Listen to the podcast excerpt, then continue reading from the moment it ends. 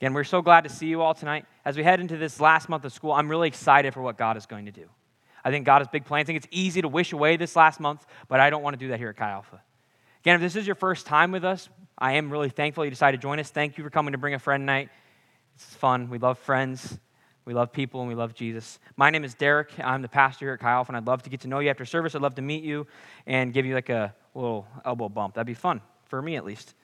Here at Chi Alpha, we have three pillars that really define who we are. We want to be people of real devotion, real community, and real responsibility. Real devotion just means that we want to be people who are fully devoted to the real Jesus. Meaning we want to be people who spend time with Him, who read our Bibles, who pray, and we do whatever it takes to get connected to God. Real devotions most, are our first important thing. Second is real community. We want to have authentic, real life on life community. We don't feel the need to put on masks here or face like, like you can wear like the COVID masks. It's not like a metaphorical mask. Sorry, that joke doesn't work anymore. So we don't we want you to feel at home here. We want you to be who you are right? So when you go home, when you guys go back to your parents' house, if you have a good upbringing, you can kind of chill and relax. I get really goofy when I go to my parents' house. I'm a pretty goofy guy. So when I go home, I get to be myself. And we want you to feel that way here at Chi Alpha. We want to have real community. Finally, we believe in real responsibility, meaning we are responsible for our faith. We believe that God has called us to the greatest rescue mission of all time, which is seeing the 10,000 students here at UNI come to know Jesus. We believe we are supposed to be active in our faith, not passive, and that we are to do something with what God has given us real devotion, real communion, real responsibility are what define what we do here at Chi Alpha. Really, what we're focused on is helping the people on our campus who might feel hopeless find their hope. Personally, I've had some experiences of going through some hard seasons and seeing how it can be really easy to lose hope. The best example of this in my life, I think, was my sophomore year of football. I played football throughout middle school and high school. It was really important to me growing up. And going into my sophomore year, we were excited. We thought we're about to win, go 9 and 0. It's going to be a good season. We had this new coach coming in, and this coach was like old. He had coached in like the 80s, and supposedly he was like a legend. He was really buff. He scared the poop out of me when I first saw him. He looked like a villain from Batman. He was bald and the, the goatee going. But I'm like, this guy's about to get us some W's. So I was really excited, a little scared because he was kind of frightening looking, to be honest. But I thought, this is about to be the year. Then came our first game. Our coach gets us pumped up. We're ready to go. We go out there and we lose. A little sad. It hurts. But you know what? There's still hope, right? It's only one game. There's nine in a season, so we can still go eight and one. Then comes our second game and our third, and we lose those as well. Our losses seem to keep getting worse and worse, right? First week we lost by a little bit, then a little bit more, and then a lot of bit more. We're starting to kind of get pummeled, but we can still have hope. There's six games left. But then we lost games number four, five, six, seven, eight. We are 0 and 8. And I'm like, come on, this has been awful. I feel hopeless. This season is not going well. We have one game left. We cannot go winless. It was pretty rough, to be honest. I remember there was times before practice, my best friend Casey and I would be like, what if we like stepped on each other's ankles and injured each other so we didn't have to run anymore and have to practice? We're going to lose anyways. We were really weird, also really heavy, so we didn't want to run. But, anyways, that's besides the point. We had lost all hope. Then came our last game, though. And our coach decided to do something a little bit unorthodox. So he takes us into what is like the wrestling room. I don't know if your high school had that with a bunch of mats, real sweaty, sweaty and smelly, kind of like this room, to be honest, but with wrestling mats. And we go in there, they turn the lights off, and we're all sitting on the ground. We just hear some guy come out and start screaming at us, like getting us all jacked up and pumped. Some people in, the, in that room were like, Is that Kirk Ferentz, the head coach at Iowa? Other people like, I think it's Brian Urlacher, who was a middle linebacker for the Chicago Bears at, same, at that time. And we are like, who'd they bring in? We're all jacked up. He's getting us pumped up to win. The lights come on, and it was our driver's ed instructor. I was like, this is not as exciting, but I'm still jacked up because he got me yelling. I'm like punching the devil, kicking the Satan, ready to go for this game. And you know what? Oh, it's like a storybook ending. We go out there, it's pouring down rain, and we won the game. Oh, that felt so good. It literally felt like a movie. People were crying afterwards. Like, looking back, I was 15. It was a sophomore football game, and we were one and eight. What's there to be so crying, excited about? But we did. I remember I went up to my coach and I grabbed him and hugged him, and like we fell. It was, it was really fun. See, in the midst of all our trials and all our losing in that season, we were in what I'll call despair. We'd had no hope. And this led to more and more losing, right? kind of loser's attitude, like we keep losing, we keep losing, we think we're always going to lose, and we didn't have any hope for this season. In the middle of that season, what we needed was hope. And we had to find it, and luckily, before our last game, our driver's ed instructor brought it to us. We found hope in a hopeless place. Anyone know that song, or am I getting too old? Sorry. Oh, it is. We found. Oh, you're right. I'm sorry. She said we found love in a hopeless. Is that right? Anyways, that's regardless. Many of us in this place can be like my sophomore football team. We came into this school year pretty excited. Some of you are freshmen, you're like, about to go on your own. Some of you are sophomores, juniors, ready to come back, especially in 2021, right? Because 2020 stunk. But we came like 2021 is about to be hype. We're coming back to the school year. We're so excited. And then the first few months of the year have come and gone. And maybe that excitement's gone.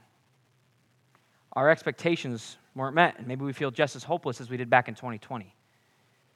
It's also that time of the semester it can get really easy to want to quit, especially this year because we didn't get a spring break, right? It feels like we've been go, go, go, go, go forever. I know everyone's like, I just want to take a week off. I get it. Maybe school's hitting you hard. Maybe you're having relationship issues. Maybe you just feel lonely in this season. Maybe your mental health's not going super hot right now. I think many people in this room are probably struggling with mental health, especially in this season of the lull of the semester. Maybe you feel like your future is really murky. Maybe you're a junior going to your last year. Maybe you're a senior and you have no clue what you're going to do after you graduate. And your future is so murky and you have no clarity that you've lost hope that you'll ever figure it out. Maybe you're here, and if you're honest, you've lost hope that you'll ever find real friends or that real community we talked about. Maybe you've lost hope in yourself. You keep coming up short and making poor decisions. You feel hopeless to overcome some of the struggles in your life. Maybe you have an addiction in your life and you feel like you just can't overcome it. You've tried and tried and tried and it's not working. Or maybe you're here and you follow Jesus and you feel hopeless still because you don't think you can ever make a difference for God. Maybe you're heading into small group leadership and you're like, ah, this is not going to go well. And you just feel like there's no chance you have what it takes to be a good leader. Maybe you think, I'm just too shy, I'm too insecure, I don't have what it takes, there's no hope for me. That's what I think a lot of us think. We're in week two of our series, The Cost of Discipleship. This series is based off a book of the same name by Dietrich Bonhoeffer.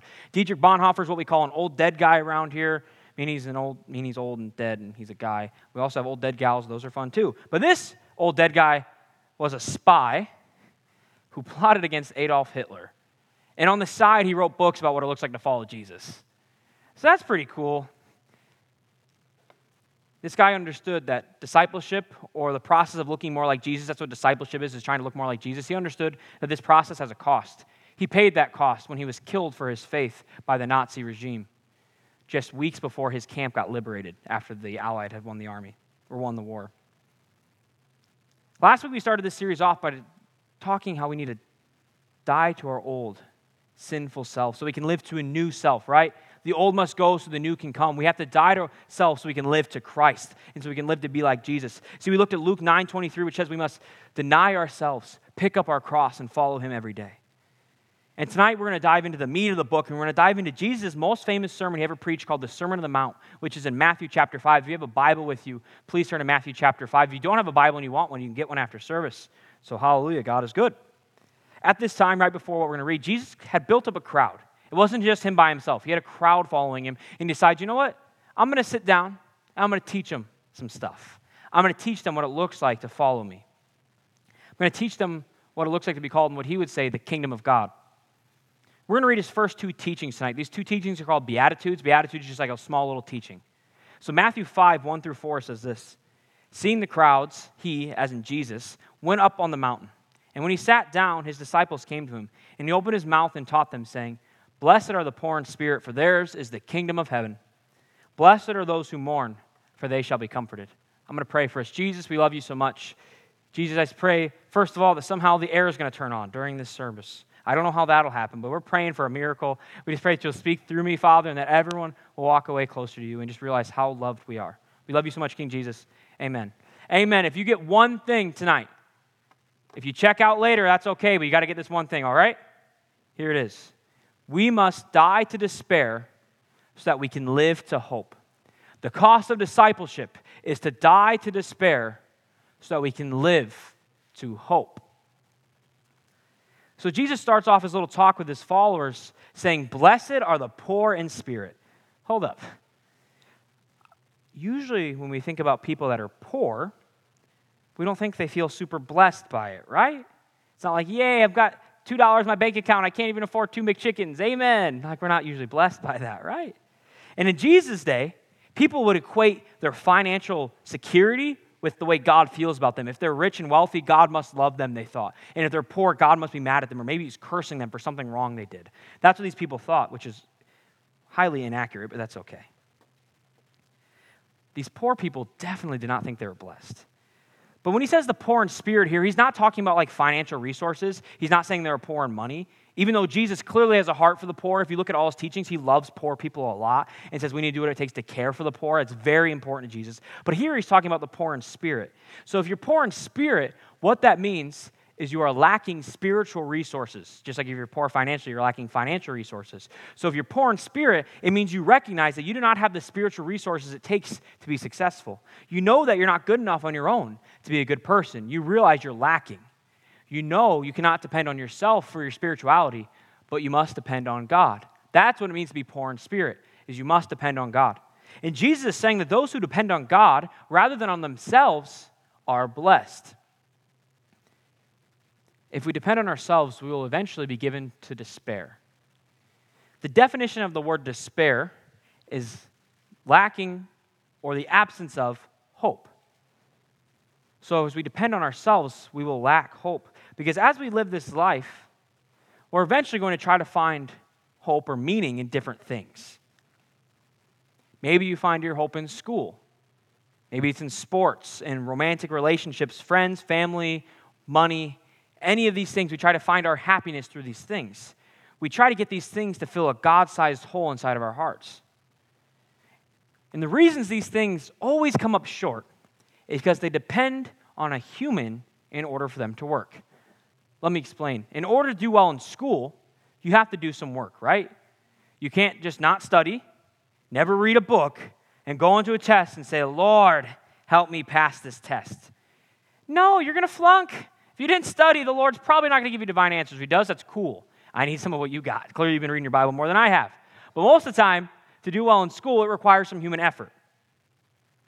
If you want to do well in sports, you have to practice, you have to work hard, and usually it helps to have some natural ability, right? Like I've always had a dream of being able to dunk, like dunk a basketball. I just can't. I'm six foot. I've got the vertical of like a literal peanut. So it's just not going to happen. Even if I practice a lot, I don't have the natural ability to dunk. Someday, maybe the Lord will come in through that, but probably not. If my hope and identity is founded in me being able to dunk, I will never be happy. In order for romantic relationships to be perfect, they can work, but in order for them to be perfect, theoretically, the two members of the relationship would have to be perfect, right? And if you've been in a relationship for more than 7.3 seconds, you know that that's not happening. That both members of relationships are not going to be perfect. I think when I said that, my wife went, mm. now I'm realizing that's a dig at me, but it's okay. We'll pray about that later. These worldly pursuits are not bad in themselves. See, I want you to do well in school. Having friends is a good thing. Dating is good. Doing well in sports, these are all good. However, since these things depend on a human, they will eventually come up short because humans are imperfect beings, right? We will eventually do bad on a test lose a game, miss out on a job. And in these moments when things come up short, it's easy to fall into despair because things then seem hopeless. This isn't just with worldly things either. Maybe you're not trying to find your fulfillment in passing a test, but maybe you're trying to find your fulfillment in being the perfect Christian. Read your Bibles every day. We never cuss, especially the F word. Come on. We never drink. Maybe you're just the perfect angel. I hate to break it to you. That won't last. Eventually, you might miss a day of Bible reading. You might get angry. You might lose patience. Maybe you'll be playing basketball with my boy Craig up there, and he's going to try to back you down on the post. And he's going to fail because he's getting guarded by me. This past weekend was fun. That's, for, that's not important. But, anyways, in that moment, Craig could get angry. He didn't. He just was a little slippery because he was shirtless. Anyways. In these moments, it's easy to feel worthless because we are finding our value in our performance. And that can be in worldly things or godly things. And when we don't perform, when maybe we do poorly on a test or when we sin or do something that God wouldn't like us to do, we think that since we performed poorly, we are bad because our whole identity can be wrapped up into this one thing. So if we do one bad thing, we are inherently bad. But this is not what God is calling of us. God does not want us to depend on ourselves for our fulfillment because He knows we will eventually come up short. He knows that we aren't perfect. He says, Leave being perfect to me. This is why he says that those who are poor in spirit or those who depend on God for everything, including their spirituality, are blessed. This word blessing is actually a weird translation. So, the New Testament in the book of Matthew, which we're reading out of, was actually written in the Greek language. And a better translation of the Greek word that we get for blessed would actually be like someone who should be congratulated. That's a better definition of it. Or maybe someone whose place in life is enviable. So, what it's saying is the poor in life or the poor in spirit should be congratulated. They should be envied because they figured it out. They figured out if you're poor in spirit, you figure out that you cannot do it on your own. Because when we do it on our own, we are led to despair because every time we try to do something on our own, we will come up short. To me, my grades have always mattered a lot to me, right? I really wanted to get straight A's being really real, this wasn't because I wanted to be perfect or because I wanted to perform well is because I care a lot what people think of me. If you ever heard of the Enneagram, it's a personality assessment. I'm a type three, and that can explain a lot of things about me. If you don't know what that means, it's okay. Leave it alone. It's not important. But all it means is I care what people think. So to me, getting good grades is about being better than the people around me and looking smart. Anyways, I'm in the seventh grade, and in the seventh grade, I got both of the two B's I've ever gotten in my entire life. Both of them happened in seventh grade. One of them was in algebra, and that was just because algebra was hard. The other one, though, was in seventh grade band. One of the two B's I've ever gotten was in band. First of all, I'll be honest, I was really, really bad at band. I played percussion and I just stunk at it. I never practiced ever. John Griffin, one of our other pastors, was also in our band and he was really good at it. So our teacher's like, John, you're amazing. Derek, and then then keep going and like never compliment me. It was really hurt my feelings, but it's fine. Then they'd always put me on the triangle. So John would get to play like six drums at a time, like with his feet. He'd be trying to kick stuff, and like Derek, you get a triangle. That plays once in the whole song. And then you know when you play the triangle, you get kind of bored. So I'd like start counting, rest, rest, rest, rest. And I'm like, I've got seven pages of rest. I'm about to check out. And then I just pick it up randomly, ding, and hit it, and then check out a little bit. And then I got yelled at, but that's fine. And the biggest part of our grade in band was our private lessons. So this was just me and my teacher. And I never practiced, ever at all. So my lessons didn't go great, but if you usually showed up, you would get an A, even if you stunk at it like I did. Here's the problem though I'm really, really forgetful. Just ask our Chi Alpha staff. I would forget these lessons all the time and accidentally skip them. This was not on purpose because you got to leave class to go to the lessons. So I was like, yeah, it'd be fun. And I was in the sewing class during my lesson. I remember very clearly, but I always forgot because I'd be in the middle of sewing stuff. And I'm not handy either. It was a really bad year. Anyways, so I missed so many lessons that I deserve to be in this class. But my teacher comes up to me and he's very nice and he says, Derek, you know, if you come to this one makeup lesson, I'll just give you an A. Because it's band, I know your grades matter to you, I'll give you an A. I'm like, yes, thank you so much go throughout my day. I come home, sitting there, like, ah, crap. I forgot my lesson again. And then I was driven to despair. I start bawling and like shaking. Like, people are to know. No, seventh grade, Derek, no one gives a rip about your band grade. But, anyways, I was real mad. I can't believe I forgot that lesson. I'm still a little mad about it, to be honest, but it's fine. My value was in my performance. If I didn't get all A's, I was bad, so I felt hopeless. I felt despair in that moment. I didn't think in that moment, you know, even though this stinks and I'd like to get all A's, God is good, so we're all gonna be okay. No, I was just really ticked off. This is like many of us when we come up short. We can fall into despair because we feel hopeless and we feel like failures. In these moments when we fall short or we do something wrong, we must remember that we do not depend on ourselves, we depend on Jesus. In these moments, we have to remember that our value is not in our performance, but that the poor in spirit are blessed. Our blessing comes from our dependence on God, not our performance. Our blessing comes from our dependence, not our performance. So the next time that we don't measure up, that we fail a test, we say something stupid, we lose a game, we fall back into a sin, we should obviously seek to grow, right? Don't keep doing the same thing over and over again poorly and expect something to change. No, we need to try to grow.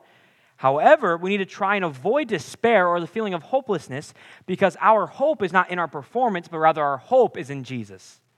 He was perfect where we were imperfect, and because of that, we get to have hope. So we can have hope when we don't measure up because our value is not in that.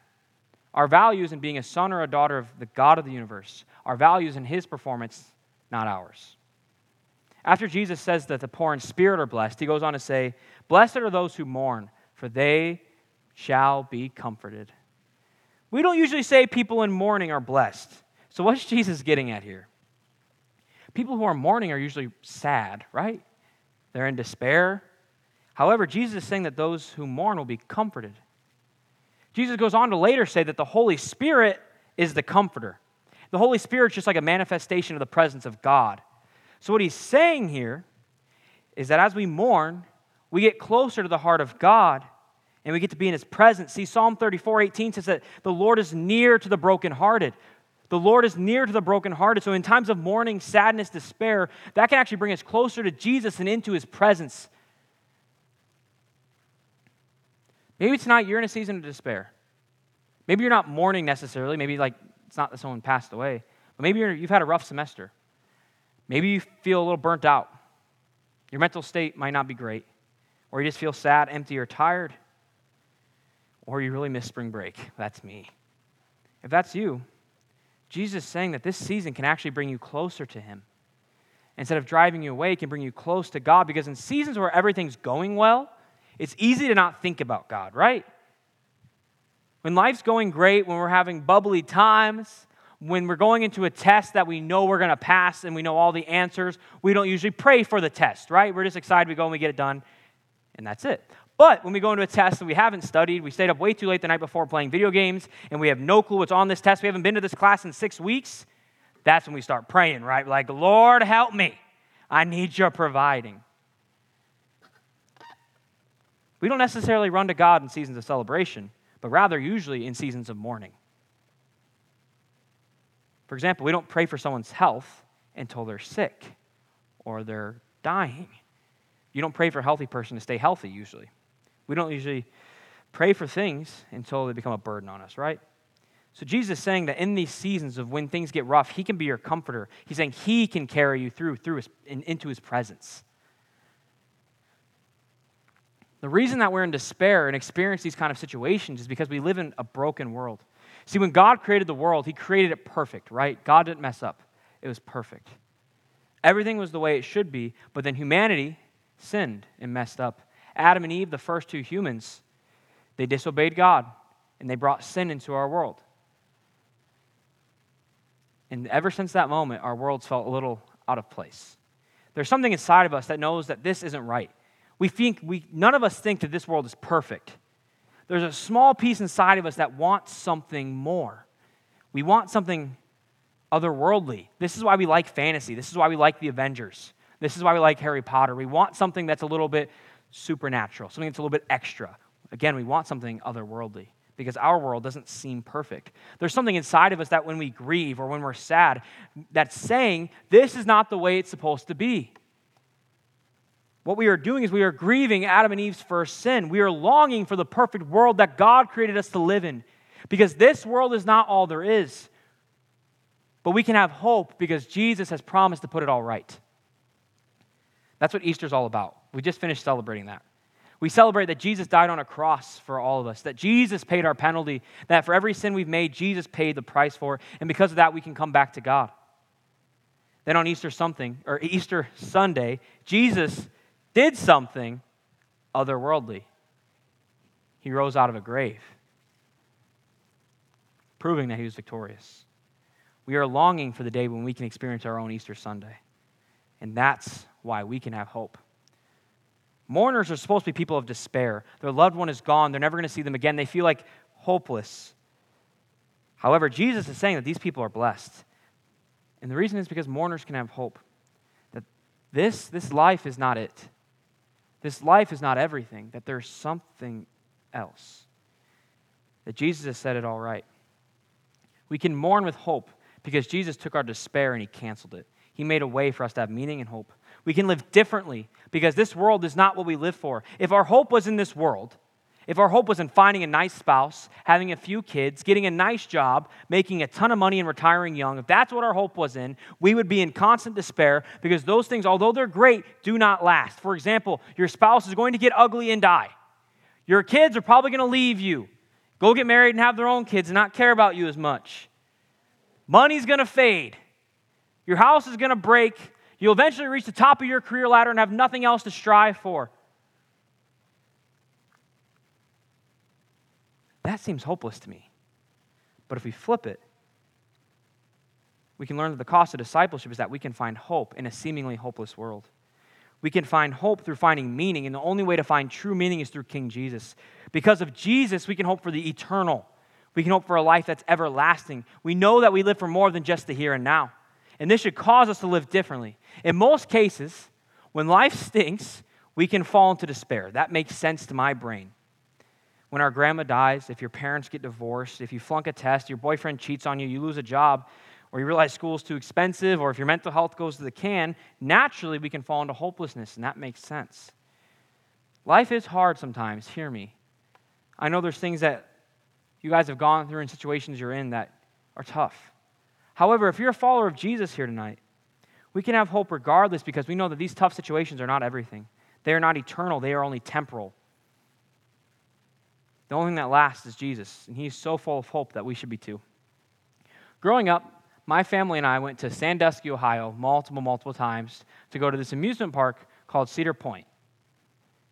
The drive to Cedar Point from my parents' house is eight and a half hours, and that drive is really, really long, especially if you're the youngest of five siblings, which I am.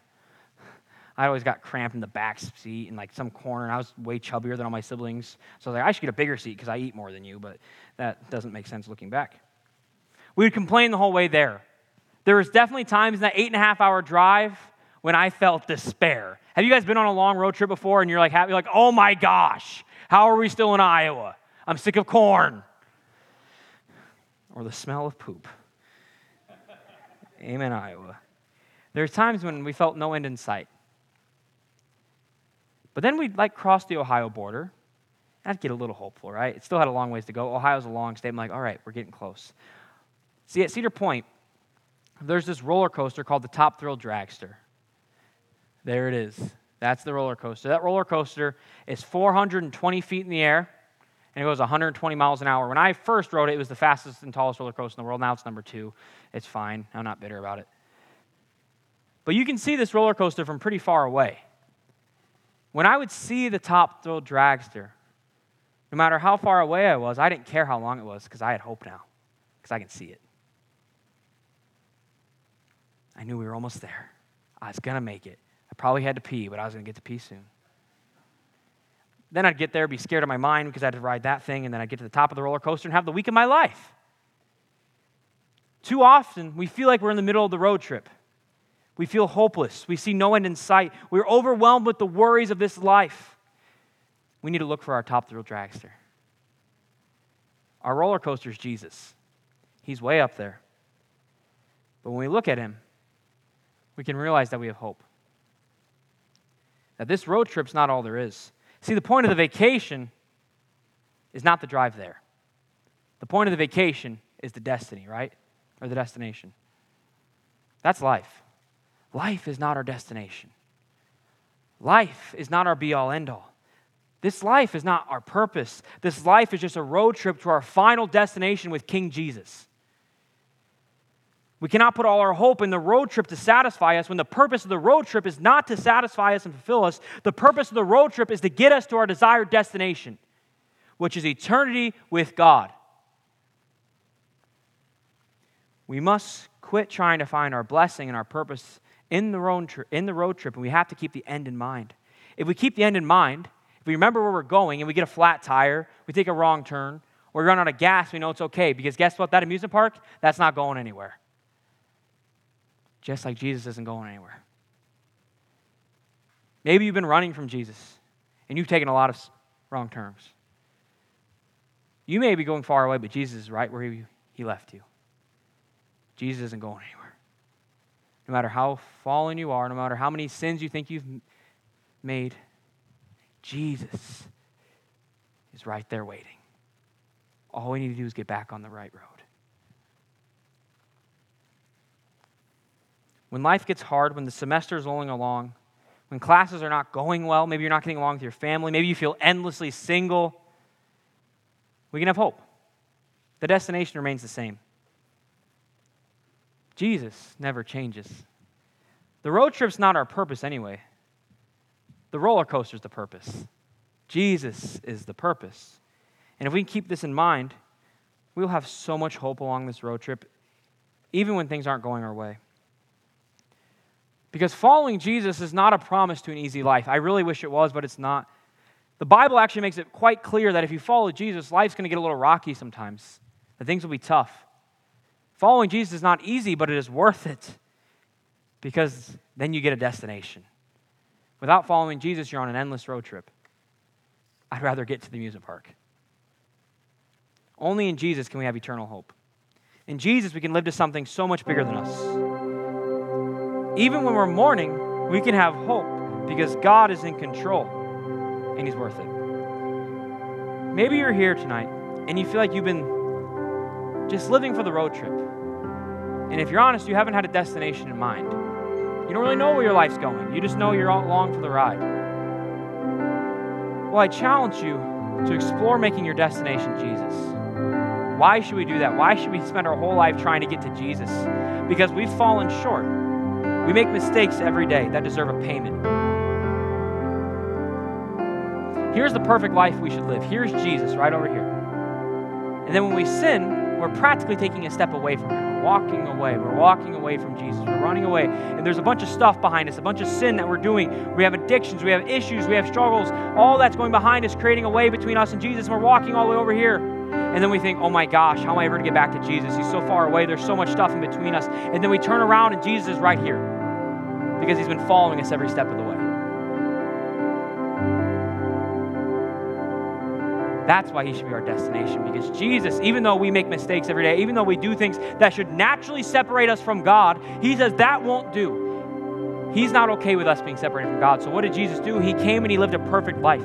He took all this junk and he threw it away. He lived the perfect life and then died on a cross to pay the penalty that we should have paid. God is good. God is a good God. And because He's a good God, He has to be a just God.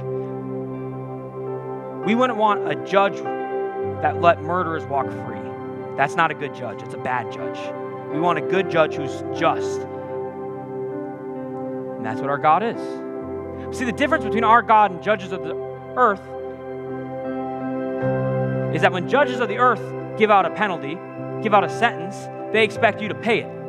But when our God gave us a sentence that meant we deserved death, sin, hell, and the grave, He said, But I'm going to pay that penalty for you. And Jesus paid the price for our sin. And because of that, we can have hope. Because although we deserve death, we get life in Jesus. And all Jesus asks us in return is that we trust Him. If we trust Him and live to Him, we're free. We get to spend eternity with Him. We get saved from our sins. We get to die to despair and live to hope. If you're here tonight and you've been putting all of your energy into the road trip and not focusing on the destination, if you've been finding hope in your performance, your goodness, your circumstances, God wants to change that tonight. See, we have an opportunity.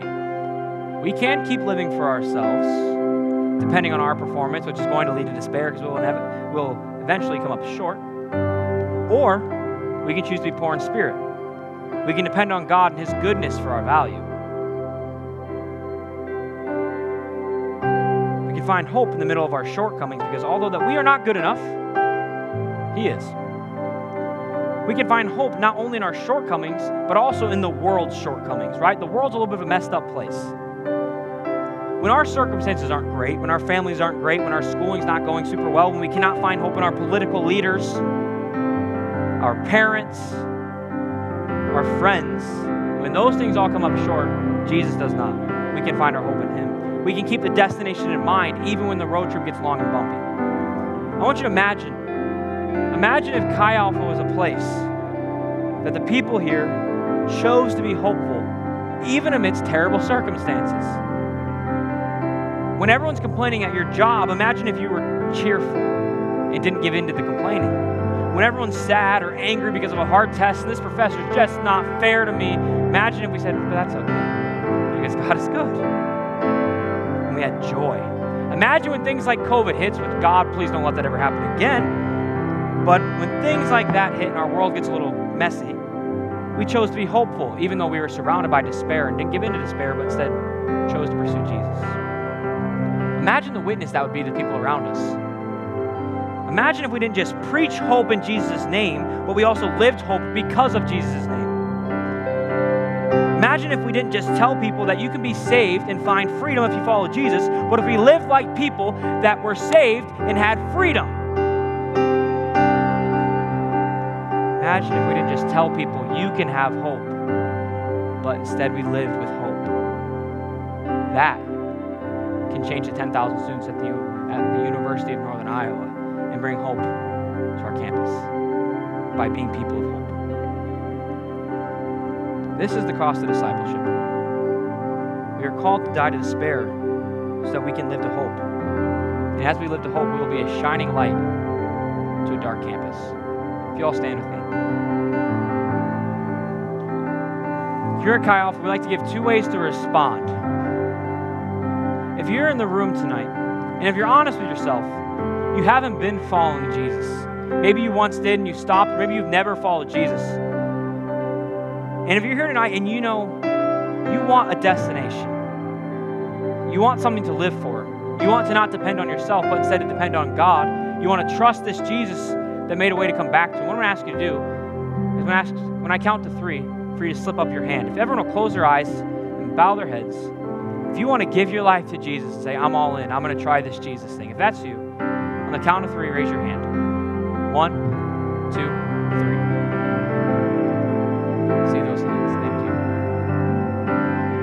so much. I'm going to pray for you. Jesus, we love you. Jesus, thank you for being the ultimate destination. Jesus, thank you for giving us hope when we deserve no hope. Jesus, thank you for paying the penalty for my sins and for my friends' sins, God. Jesus, thank you for making a way when there was no way. We love you so much. Amen. Amen. Second question I have. If you're in this place, and if you're honest with yourself, you haven't been living like a person of hope. Maybe you've been giving into the grumpies lately, and the lull of the semester has been dragging you down. And you want to change that, and you want to go from a person of despair to a person of hope, if that's you, I'm going to ask you to raise both your hands to Jesus right now. If you want to be a person of hope, raise your hands to God and say, God, I'm all in. I'm going to trust you. Let me pray for us. Jesus, we love you so much. God, I pray that we can be people of hope, that we will be a people who see the end in mind, and that when life gets rough, we will trust you, God. I pray for a group of college students to trust you enough to live with hope. We love you so much, Jesus. Amen.